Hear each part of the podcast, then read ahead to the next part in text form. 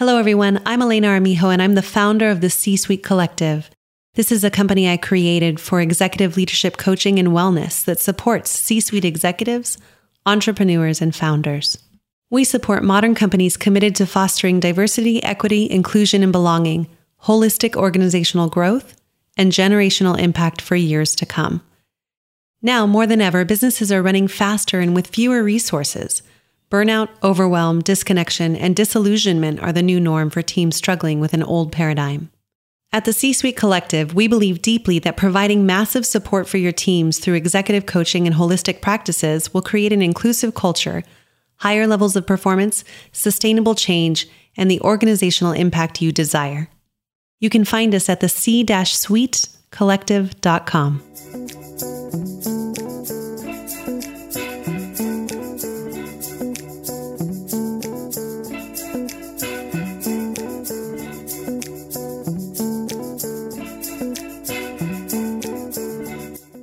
does leading with your heart mean? We'll look at that in our coaching tip for the week. And in our interview segment today, we have Isaac Quiroga, who is a digital marketing expert and former vice president of the digital engagement group at Mattel. I love this man so much. We have been friends for over 20 years, and he has a very special place in my heart in terms of friendship and coaching and leadership and arts you know, he, he's a former singer as well, like myself. And I just think the world of him and his views and leadership in, in many spaces. I hope you enjoy the episode today. And remember, something powerful resides within you. I'm here to support you in seeing it and creating it.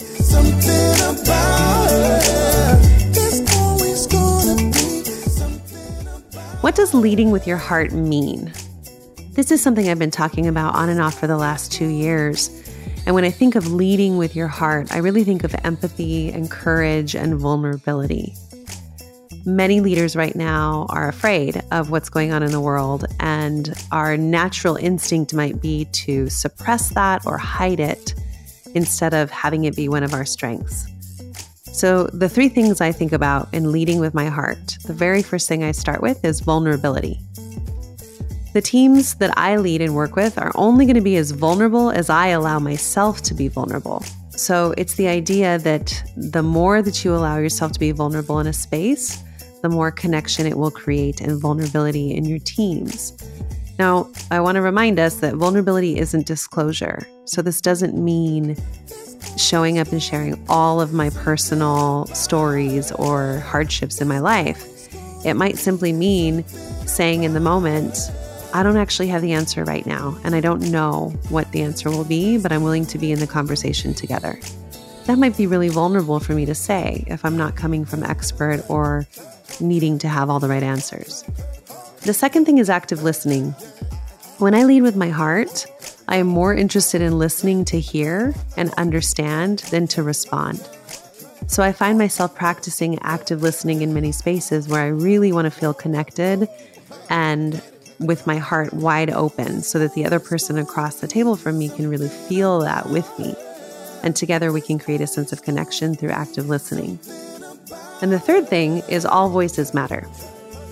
So, leading with my heart means that my way is not the right way, and that any voice in the room deserves time and attention just as much as my own. So, all voices matter is really a foundational grounding point where I can remember that I'm inviting all voices to the table on purpose so that we can have open hearted leadership together. Oh my God, Isaac, I love you. I love you so, so much. Thank you for being you here. I have been excited to interview you for uh, for a while now, actually, and it took me forever to ask you. So I'm just so honored that you're here. And I wanted to share a little bit of a story of our background because uh, I like to I like to share that with everyone who comes on. And our story is pretty special. I think out of everybody I've uh-huh. interviewed, yeah, like people people from home are always special. So I met you in I'm not going to remember the year. I think it was 99. 1999. I was going to say 19. First year of college. Babies. First year of college. That's right. And I remember um I remember the first time I met you. I walked into whatever class we were in. I'm not going to remember the class or whether it was, you know, ear training or choir or whatever. whatever we were in at New Mexico State University in our music program. But I remember meeting you and thinking, this man has such a light in his soul. You were warm and loving and kind and bombastic. And um, I had never met anyone with such a fierce love of um, excitement and adventure at that point. Because, you know, I grew up in Las Cruces, New Mexico, and you grew up in El Paso, Texas, but I never met anyone that was so courageous to just try things like you were. And I fell in love with you deeply in that moment. And then, man, we got to know each other so well. since, I know. So, which we quickly became good friends. I know it was a lot of it, like all that that you're explaining was just a bunch of unharnessed energy that was just all over the place. Like I couldn't contain myself. I was really excited about life, and then slowly over the years, I just learned slowly to harness it over time. Which you, on the other hand, when I first met you, I remember specifically. I well, I mean, I don't know if it was in class or whatnot, but it was in in the lobby and you were standing out there and I was like, who is this woman? She is a boss. She is strong and I want to know her. I mean, not to mention gorgeous eyes, beautiful smile. I was instantly Aww. attracted to you. So I, you know, I think from there on, I was like, I need to, I need to be friends with this one. And, yeah. and I don't know, like what, 23 years later? 23 years later, we are still incredibly close. I consider you one of my closest friends in the whole world. Same. Yeah. So thanks for being here today. I really yes. want to just share your story. And so obviously we were singers together for a long time. Yeah. And what I remember about your journey is that, you know, we went through a lot in undergrad around learning entertainment and learning how to be singers together. But then I remember you moved to New York. You were the first one out. Mm-hmm. And what what inspired you to make that move from a small town to New York? Well, I wanted to be on Broadway. yeah. I mean, that's where Broadway was, right? So I was like, I had this passion to be on Broadway. And so there was nothing that was going to get in my way. That was my promise to myself. I was going to get on stage, go to New York. Uh, and so there was real, not really a question for me. That's where I had to go. And I remember like asking one of our professors there, like, oh, you know, I want to be an actor, I want to be performer. She's like, well, you better be prepared to, you know, be a teacher instead. Because that's where we end up. The people who want to be performers and i was like i'm never i'm never going to be a teacher. What are you talking about? You know years later she's probably right. But you know i, I went over there to new york. Um, i got there scared out of my mind didn't know what i was doing i went with nothing i stayed on my friend's couch and i stayed there for six months living on the lower east side getting in lots of trouble going to jersey for a, a quick moment it was it was a mess. I I got so scared. I was like, "What am I doing here? This is wild." Six months later, I left. I got out of there so fast, and I and I came back. I believe home probably, and then you know my journey began where I started again either working as an actor or just taking small jobs, and then I thought, you know, the only real way to get me back to New York is to go to school. I think that's mm. going to probably be the best way so I went because I was a really good student. I was like, I could do school. Yeah, so I went and I was like, okay, what schools in New York can I go to that can teach me how to sing, dance, and act? Uh, and that was mm-hmm. NYU, and I went to NYU for my grad grad degree in uh, in music theater, and that's where and I stayed ever since. Like I think ten years, eleven years, I was there. Yeah, you were there for quite a while, and. Yeah. During that time, it was such a journey watching you grow. I think, you know, when I think of leaders, I think oftentimes people think that leaders just become leaders when they get some fancy title or mm. um, are put into a leadership role. And what leadership did you have to have in your life to even go back to New York after trying it and getting scared? I think there was a vision in my mind of what I wanted to be, where I wanted, what I wanted, what I wanted to be, what I wanted my life to look like. And I've always um, had that this you know blessing and a curse ability to be in the future constantly which like my my lesson in life is constantly like be here be now be and i'm always in the future so i think that alone just always having that vision of where I wanted to be and making sure that the present was matching that vision, it I I knew my steps. It was very clear to me. And I remember like friends even being like, gosh, I wish I had your clarity. Like you know what you want to do. You you, you know you want to be on Broadway. That's all you want to do, and that's what you're going to do, and that's it. And I was always like, yeah, there's no question. That's what I want to do. And I'm sorry that you don't know what you want to do because that's exactly what I want to do. You know, come to find out, it was just the the light that was leading me there. Um, and I, but I've always had that vision. I think as as leaders, you know, that that that comes in handy. I think as a skill. Yeah. But I think really like leadership is really just the ability to influence others. And so you don't realize you're a leader until you realize that the things that you're doing and the actions you're taking are actually inspiring or influencing other people. And then you're like, oh shit, um actually what I say, what I do is actually having some kind of influence on others. So you, you kind of you learn that along the way. I had no idea. I mean, I didn't consider myself a leader. It was just well, and yeah. you were like I think about your leadership back then you know, you went first. And mm-hmm. there's not many people in my life who, um, at that time, I mean, I'm very much like you, right? Like I was always looking like 500 mm-hmm. years into the future mm-hmm. for our vision and our life. And I think we're very similar in that regard, but I wasn't as brave as you were. And I have to say, watching you go to New York, come back, and then go again and mm-hmm. tackle it. And when I mean tackle it, like you, like, you killed it. Your performances were beautiful you created this beautiful relationship with Drew.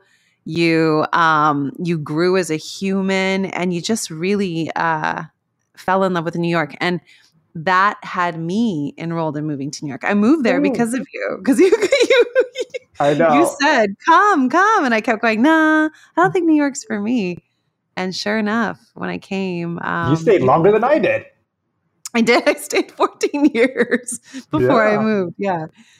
Yeah. Well, so what happened after New York? What was next and what was the pivot? So, you know, in New York, it's really funny because I went uh, and I went for my grad degree at NYU in vocal performance. two year program quick, but I mean, they shove a lot in, in that two year program. I think it was just one of the best experiences of my life. I learned within the program, I was, you know, performing and on stage and being like, God, I love this so much. And then, you know, towards the end, I realized, oh, shoot, actually being an actor um, is running your own business. Like you're, mm-hmm. you have your own business. You're not working for anybody. You have to manage your own business. And I realized I have no business acumen whatsoever. I know how to sing, dance, and act, but I have no business acumen. I don't know how to how to run my business. I don't know what to do. Now. I don't know how to bring money in. So that was my next path was build business skills. And I decided I'm going to get into the business workforce and learn some business skills so that I can be well-rounded as a performer and as a as a business owner, entrepreneur. It's so crazy that I'm thinking back when I was thinking that because I felt like I was just an, idiot back then. But yeah, I guess I had the foresight to be like, I, I need these business skills. And so I went into the workforce just as a temp in, in like temp agencies, really easy in New York, and they kind of place you everywhere. And I got this role as an executive assistant as at a, you know, a preschool intellectual property owner called Tate Entertainment. It was an independent company. And I worked as an executive assistant there for a while as a temp. And then, you know, they, they liked what I brought to the table. So they hired me and it was the first time I had seen a paycheck. And I was like, you know, they were like, what do you want to get uh, paid for this? And I was like, I don't know, like 30,000. And they're like, uh, how about 50,000? And I was like, great. So that's when the corporate golden handcuffs started in my life of like this.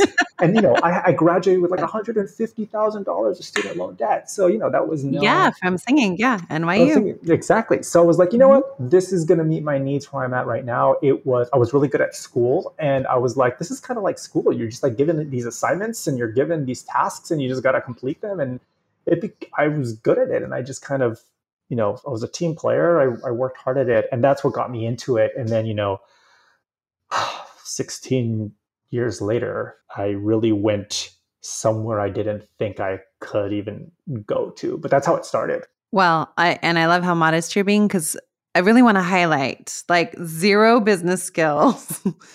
and you know, realizing that as a singer to temp to top executive at Mattel. Yeah, right. It, it so, was a good. Yeah, I, I will say one of the things, and this is for all artists out there, like all performers, all people with this education. I mean, the skills that you can build just in presentation alone, presentation and being able to get up in front of a room and speak and inspire and entertain or whatever that is, and just smile, right? And just just light up because that's what you learn how to do as a performer. That will take you really far in business alone. It's because you'll learn the skills, you'll learn the practice, but the thing that that really took me where I needed to go was my ability to stand up in front of a room and command a room and and make 100%. people believe that I knew what I was doing. Right. So like it's yeah. it's a huge skill. So if you're an artist, a performer, you know, getting that background, psh, it can take you a, such a long way. It, they're real skills worth learning because we get a lot of flack for like getting degrees in the arts and i will say that it is that degree those those skills that i learned that has really propelled me completely in what i needed to do and propelled you into excellence and a top level job in the US market. And I really want to highlight what you said because you know, I see both sides of the coin and I'm I'm much like you, right? Where everything that I learned in the opera world and in the singing world and through our education that we did has made me excellent in rooms with C suites and excellent in rooms with coaching organizations around culture. Yeah. And so, um, you know, I I really I get I get asked that often. Like, what does an opera singer know about coaching C suites, right? And the the parallels around excellence and perfectionism and mm-hmm. overwhelm are just like embedded and in our education. All the training, especially opera singers, that get trained in being grounded mm-hmm. in standing your ground, starting from here and then out. So, like, just the, and I see you in rooms. When you are there, you stand and you are like nothing can push you like nothing can push you away and, and a lot of people you know they get on the rooms they're like walking all over the place they're somewhere else because they just didn't learn the skill of what it really means to just be grounded first before you you project. Like know your why know what you're doing feel your body. And you don't learn that in business school. you don't learn that in business at all of like just standing your ground and being there. And I observed a lot that way. People are like, gosh, you just bring this, you can get in a room and just kind of stand there and yeah and present. So yeah, I the the opera training you got, I think specifically for you is you being able to just get in front of a room and be grounded, which makes everybody else feel much safer. Much like, okay, all right. Exactly. And that is what it's about, right? When mm-hmm. we're talking about leadership is inviting people in to be safe enough to find their own voices and their mm. own grounding, right? Which is something that we I don't know if I take it for granted, but I do feel like we do it naturally because of how we were trained over and over and over again. Right. It's kind of amazing. Well, yeah. and so the opposite side of the coin, because now being a top level executive, um, you know, in the US market, and you were specifically in digital content? I mean, I know you moved around a lot. So what would you say your sweet spot was as um, So, you know, I got into um, so I started this independent entertainment company and then we were actually bought by uh, Mattel in 2012.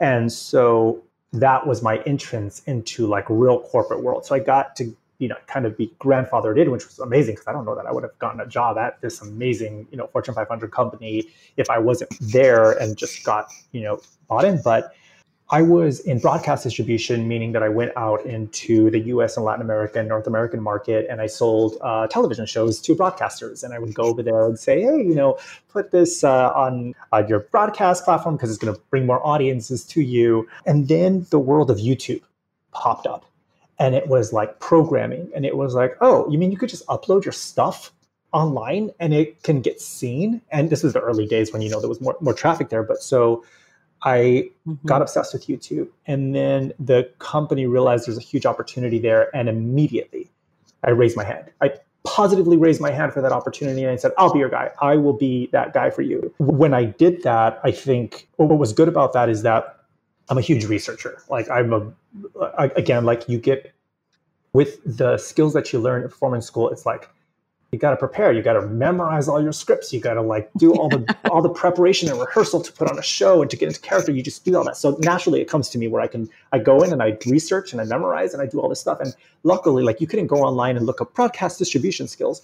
You but you could go online and look up how how to work on YouTube. Like what is what is the playbook for YouTube? So I was there and I was like, oh, it's all the answers are right here. So you literally do all that work and then you present yourself and you say, this is the answer to what we need. And so I went in there, I um, I established myself as the company-wide expert in YouTube. And, and that's what brought instant value to me was I made sure Isaac equals YouTube. And from there, everybody like you I worked across all various types of brands, which I was put in a really good position because since I was that company wide expert, everybody had to come to me to ultimately get a YouTube strategy to, to get, you know, to understand how the platform worked. And so, you know, uh, Mattel has, you know, hundreds of brands, you know, and, and at any given moment, you're like working on 40 and 50 brands all together at one time. But so I got to meet a lot of people. I got to really interact. I got to inspire them. I had the opportunity to get in front of the room and inspire them and say, you get to tell the world who you are on this platform because YouTube is a platform uh, to share your voice. And mm-hmm. you get to do that with your brand. So immediately I went into this world. I solidified myself as a YouTube expert. And then slowly, more and more, you know, as YouTube started, you know, expanding in terms of the creator economy, you know, uh, working with influencers to create programs to partner with them that knew how to do it better than us you know that was an area was like well you can't you do youtube without influencers so let's bring that. And so i you know i established a strategy on how influencer marketing would ultimately work within the company. And then from there it was like well youtube can't work alone. You need social media as a whole to make sure that the parents and the kids are together experiencing you know um, something together. And so that's when social media came around. It was blowing up. And so you know i ultimately ended up combining it all to create a a pretty amazing digital engagement group at Mattel, which at that point was, you know, I, I started with, I think, a network of probably under a million subscribers. And then from there on YouTube, it was, I think by the time I left, we were at over 68 million subscribers on YouTube and then, you know, uh, over 55 million on social media. So it was, it was a pretty awesome thing. And then from there, I was so excited about it. I needed help. I started with a team of three people. And so as I kept going, I kept working with mentors and and um, people who knew how to do it better in organizational strategy. And I built a team. And then by the time I left, I had a team of 80 amazing wow. digital experts. So I got to go into the marketplace and I got to find the best damn digital talent you can find. And I brought them in and we we, we built uh, an incredible competitive advantage in the marketplace. So I'm very proud of what we accomplished. And that's kind of that's kind of what happened. As um, you should yeah. be. And I mean, man, Isaac, I just hear not only that um that visionary forward thinking person that you've always been since I met you 23 years ago, but it was like opportunity meeting vision and then innovation and creation and being on the forefront of industries that weren't mm. necessarily mm. set up yet or were just entering the market or whatever and that you were you were able to be in relationship with those every step of the way to not only pave your way but also bring that vision to life. Yeah. Super I, cool. It, it, yeah it flashed before my eyes to be honest. I, 16 years. i know. 16 years later here we are but yeah yeah.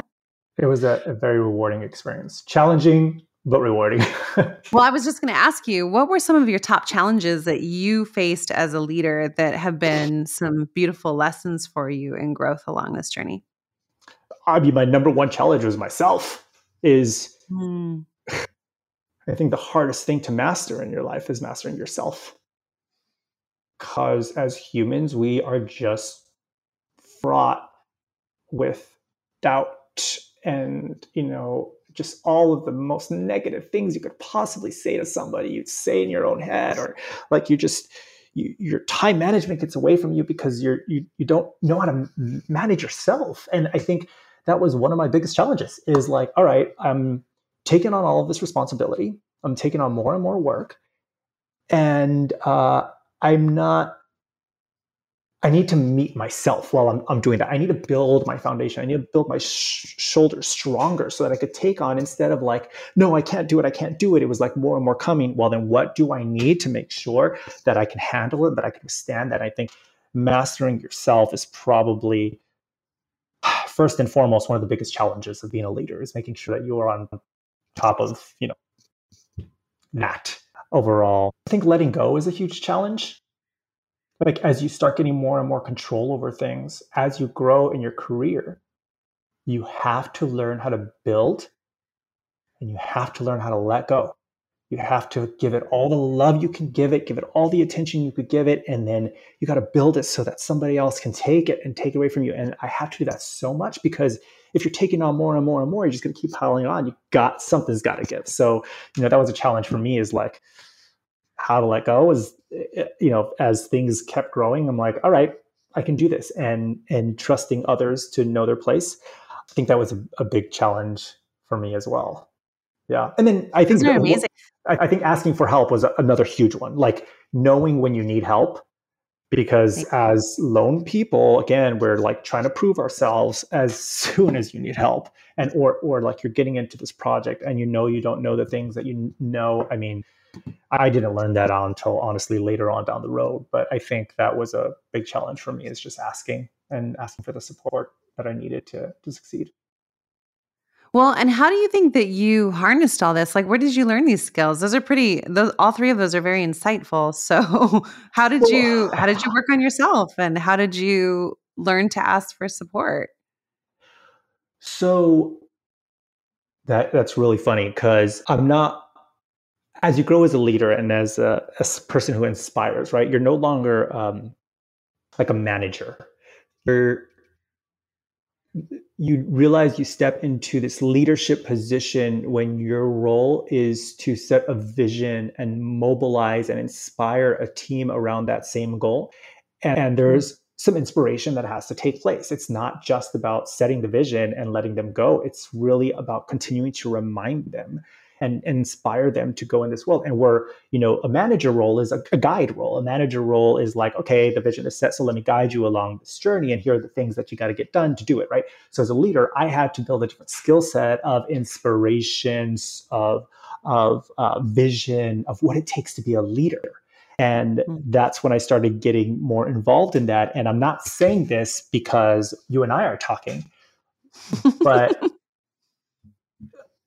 something really changed for me when I joined the leadership coaching program that you invited me into. And that's when a mm. massive switch happened. And it happened, I I was going into there thinking that, you know, I was scared. I wanted to leave. I was scared because I couldn't do this anymore. And it was that coaching experience that helped me find the power within myself to believe, yeah, you can do this. Why are you giving this up when you've built it for so long? And that that leadership program is what ultimately it was during that leadership program that I actually was promoted to vice president to manage this humongous team. So um, from right. there, I, you know, that's where you just start. And in a coaching program, it's all about just like, you know, it's about getting in your body more, listening to your heart, listening to uh, getting outside of your mind, like that that rapid mind that you had with, that was creating all these obstacles in your way. It was like, what are the obstacles, and and deal with them. Just deal with them. And so, it was. Uh, I think that was a major inspiration for me to to really look deeper in what I was capable of. I came out a fucking badass leader. You did.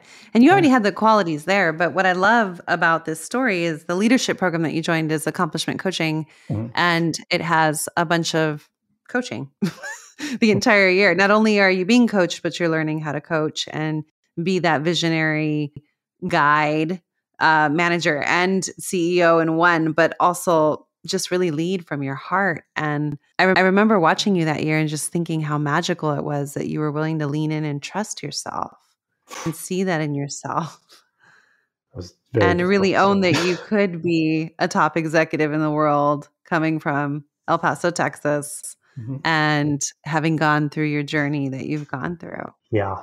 Yeah. I what I love so much about it is not only like when you think about coaching, you know, a coach is there to reflect back to you, like it just like holds up a mirror to you. And as a boss, you don't really get that a lot from your employees. Like getting feedback from your employees as a boss is like they tell you all the good things that you want to hear because so like you don't get that like tough love that feedback of like actually you said you were going to do this you didn't do this.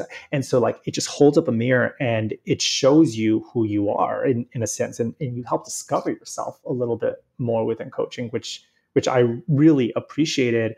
And then but i think the most powerful thing about coaching is it takes you outside of who you are. And like i said before you know you have all of these doubts that come in constant negative thoughts that are that are holding you back but they're you know they're negative it, it, we say that they're negative but it's just a survival mechanism. It's just like you as a human you you are taught different ways or conditioned to survive in the world and you're protecting yourself and that's all that, that it's doing. Is just like constantly like are you sure? Are you sure? Protect yourself protect yourself. But what it what coaching did for me is like it just elevated me outside of myself. It, we were talking in a different, higher level conversation. So instead of like, okay, so what are all your fears? Well, I'm scared of being rejected. I'm scared of not, you know, making enough money. I'm scared of not being good enough. I'm scared of, you know, all of these various fears. It was like, okay, we could go in and tackle each one of these fears separately, or get out of that conversation and we can put a different perspective on it. What if all of this you're doing is a calling? It's it's a service towards something bigger. What do you think about that? And all of a sudden, all those things that I was like paying attention was like, oh, okay, I don't have to worry about that stuff because if this is a service, if this is a calling, then you know this is what I'm supposed to do, and I, I can do it. And I can put, you know, I can, I can get better at it. And so it was just, it was, uh, it was such a magical experience because you don't realize the real power you have inside of you, and once that's unleashed, it's, it's Ooh, unstoppable. Yeah, yeah, pretty cool.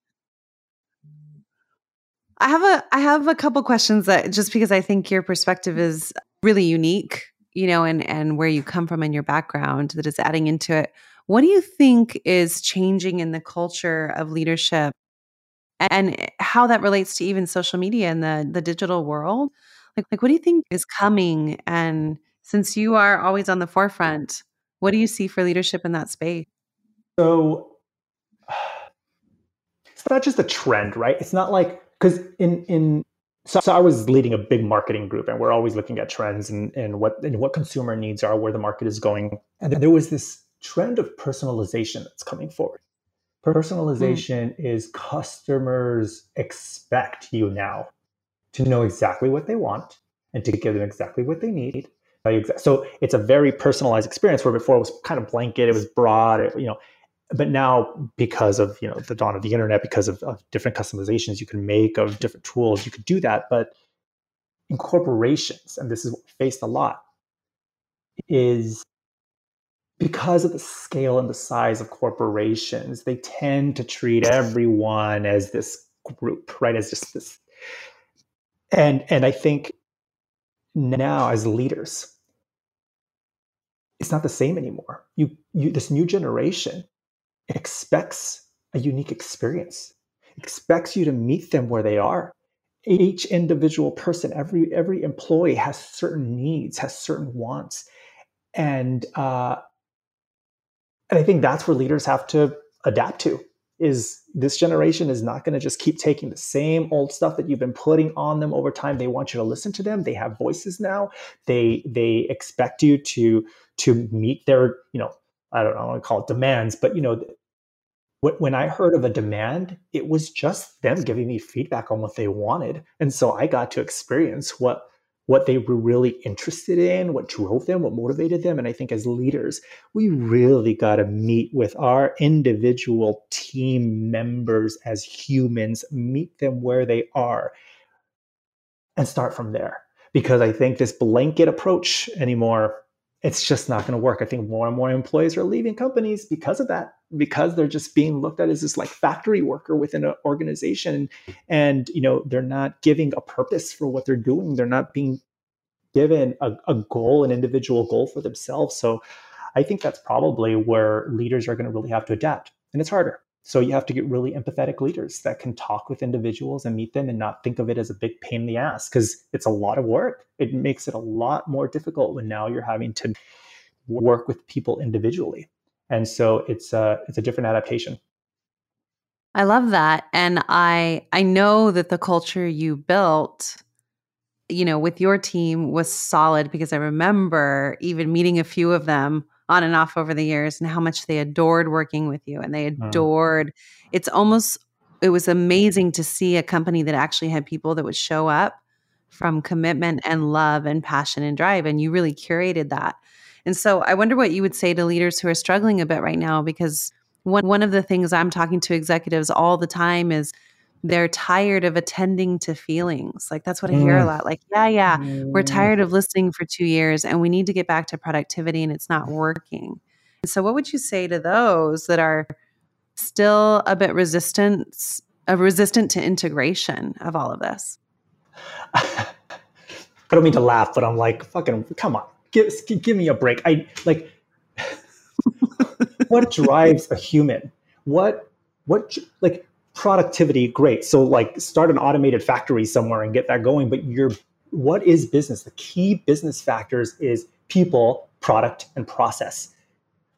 Process, product, great productivity. People is a humongous key business factor. And if you're not willing to put in the work to make sure that you are growing your people of, of the, the most important part of your company, I'm sorry, I don't know what to tell you. However, I will say find out what motivates people, what inspires them, what what what whether it's more money, whether it's a, a great place to live, whether it's more flexibility, whether it's what, whatever that is, whether it's a purpose, you know, the why behind what they're doing. I'm not just hawking more plastic. I'm improving the world. I'm making the world better. So it's it's about it's truly about I don't know, and, and you know, I, I, think people hear this a lot and they're sick of hearing this purpose driven culture. But I think it's it's true because we as humans are waking up to this experience of like, you know, I, I have a place and I have a role in this world, and I want to I want to be proud of it. And so what I do what I do matters, and I want it to matter. And I think you know, as leaders, if there's one thing you can do to create productivity is to be really clear with your purpose, with why you're doing things. And and it's I think that really does motivate people. You know, it can't be too fluffy. It can't be like, you know, I think people read right through the bullshit when you're just saying, I don't, I'm sorry, I don't mean to be cussing a lot on. on oh, you can, you can. okay. there are no rules here. you know, I, I, think people will read through the BS of like, you know, a, a high level purpose statement.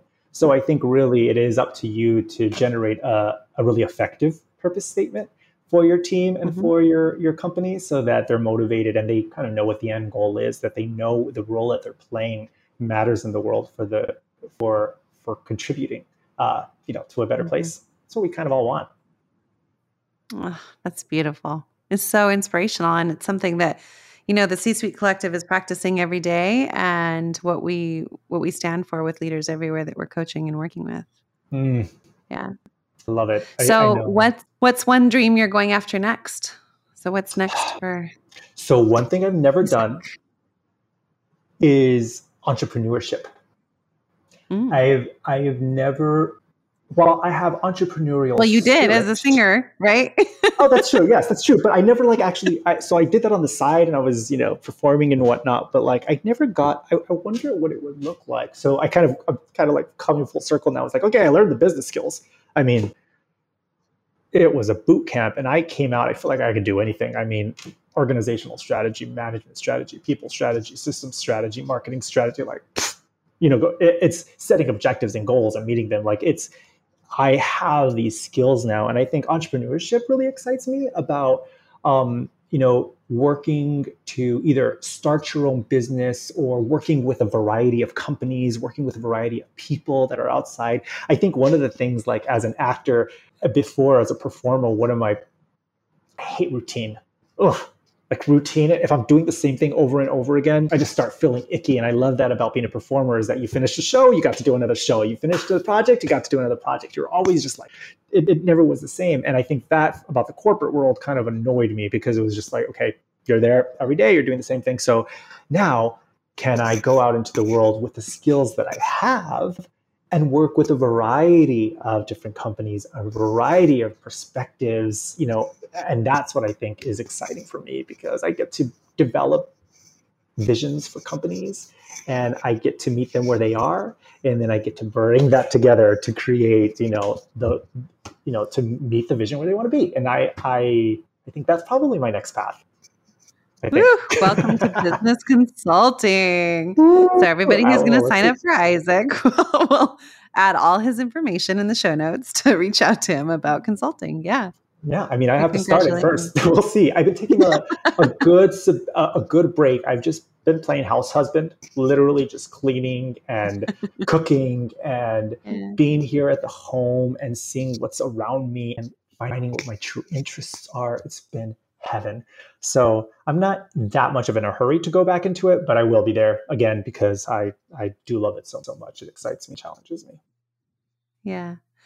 Well, thank you for your heart and thank you for being the kind of leader that's so grounded that you would be innovative and brave and courageous in your the trajectory of your career, but also even in what's next and slowing down and knowing when to listen again. It's really, really beautiful. Thank you so much. And Elena, yeah. to you, I mean, I can't, you know, if I can acknowledge you for a little while, it's it's just you are home to so many people. Like your eyes pierce through people's souls and they make you feel immediately safe with you. And I think that's such a humongous advantage you have as a leader, making people feel safe. I think the love that you have, your like heart is just yearning to give love, and like the people you're with can feel that. And oh, people want us to be loved, and could feel that with you. So I appreciate that about you as well. And I mean, overall, I think like your emotional intelligence is off the charts in terms of like being a highly emotion uh, rational thinker and then also being like the range of like of a deeply sensitive artist that has emotions. And, and yeah. i love that because it's a rainbow and it's a spectrum. And i think uh, that is another humongous um, leadership advantage that you have that you know your limits you know all the range. And so to that you are such a valuable leader in this world. And i'm so grateful to call you my friend. And i love you. Oh, Thank you. I love you so much. Thank you for coming on and sharing your gifts for the world. You I love bet. You. All right. Mwah.